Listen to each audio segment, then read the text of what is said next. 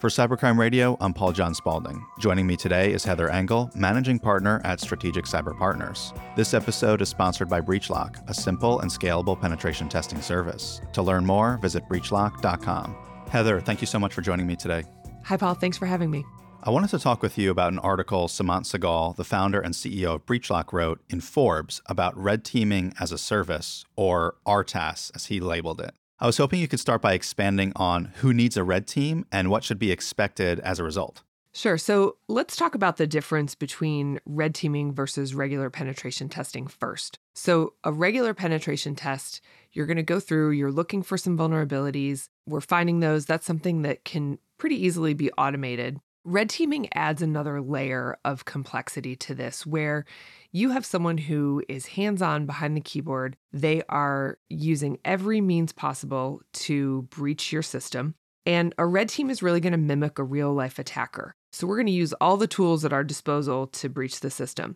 During a red team, generally, most employees are not aware. You might have a few trusted agents, but most people are not aware that it's going on. We're going to look for known and unknown vulnerabilities. A red team might also involve physical security, and that's an important distinction. Generally, when you do a penetration test, in most instances, we're talking about just testing the boundaries of your computer system. In a red team, you know, you may have someone coming in and seeing if they can breach your physical security by getting past a locked door or getting into a building that they're not supposed to be in.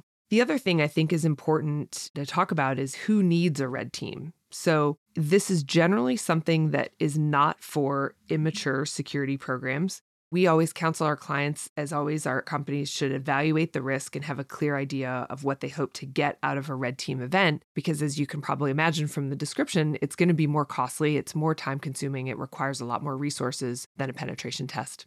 Heather, is part of the idea of this, and I'm really thinking more for a smaller company, maybe that is maybe a medium, small, medium enterprise, maybe, where they're conducting a red team, is part of the idea that that red team will then also inform them at the end, the results, so to speak, on how to, I'm using air quotes here, but how to fix some of their problems, like a reporting thing, like a, a report card, if you will. Yeah, it definitely is. I mean, you're going to get an out brief that's going to show you how they were able to breach the system. And, you know, I use that in terms of saying they were able to breach your system because very rarely does a red team come away completely stumped they'll probably get in somehow. and, you know, it's just a question of how bad it is or how easy it was for them to do so. So, again, this is about the maturity level of your security program. This is not something that you're going to do for an immature security program or something that you're just getting off the ground. That's where you're going to start with vulnerability management and configuration management, and then you'll move on to a pen test. And then once you've successfully closed those vulnerabilities or closed those holes, then you might want to consider a red team. Yeah, one step at a time kind of thing. Right, right. Well, let me ask you this, Heather, because when it comes to red teaming, I wanted to ask you about automation because that's part of what Samant maybe talks about in this Forbes article a little bit, or maybe hints at would be more accurate. Mm-hmm. Is there any advantage to red teaming being considered a service also, and maybe automation comes with that?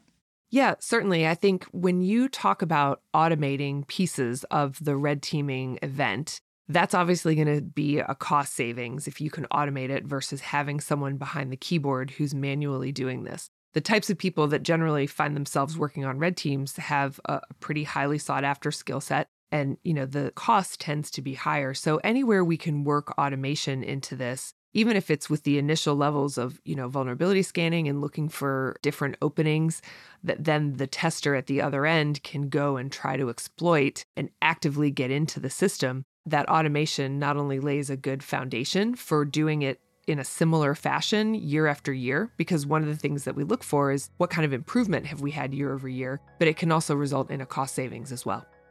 We'll be right back after a quick word from our sponsor. Samant Sehgal is a founder and CEO at Breachlock, the global leader in pen testing as a service.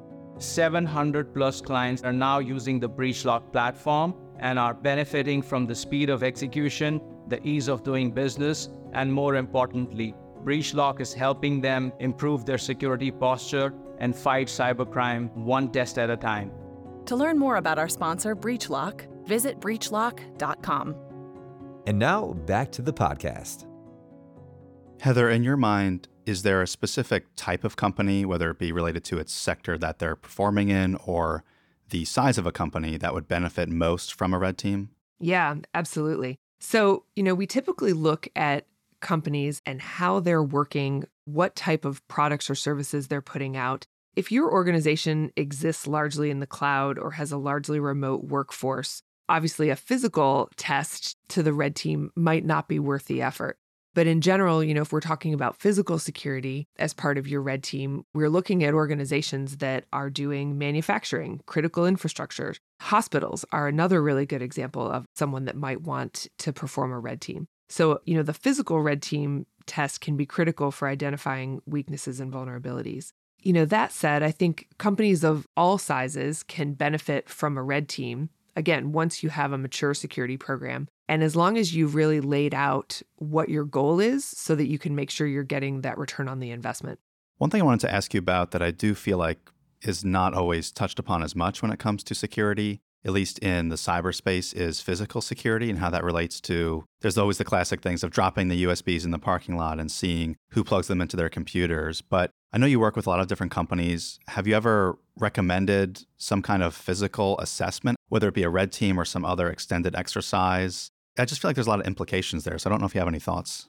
Yeah, there are. And if you've never been part of a red team, honestly, watching the physical security red team go to work is one of the most fun aspects of it. You know, for me anyway, if it's not my company being evaluated, it's a lot of fun to see how creative they can be getting into your physical space. But that's definitely something to consider for companies that either hold a lot of sensitive data on site. You know, I work with a lot of government clients and they tend to have printed materials think about companies that are in construction where they have blueprints that are still being printed out, or manufacturing where they're making widgets. We mentioned hospitals earlier. That would be potentially a good candidate to see if someone is able to access systems and get into secured spaces. So, there absolutely is that physical aspect to the red team. And like I said, it's a lot of fun to watch how creative they typically are.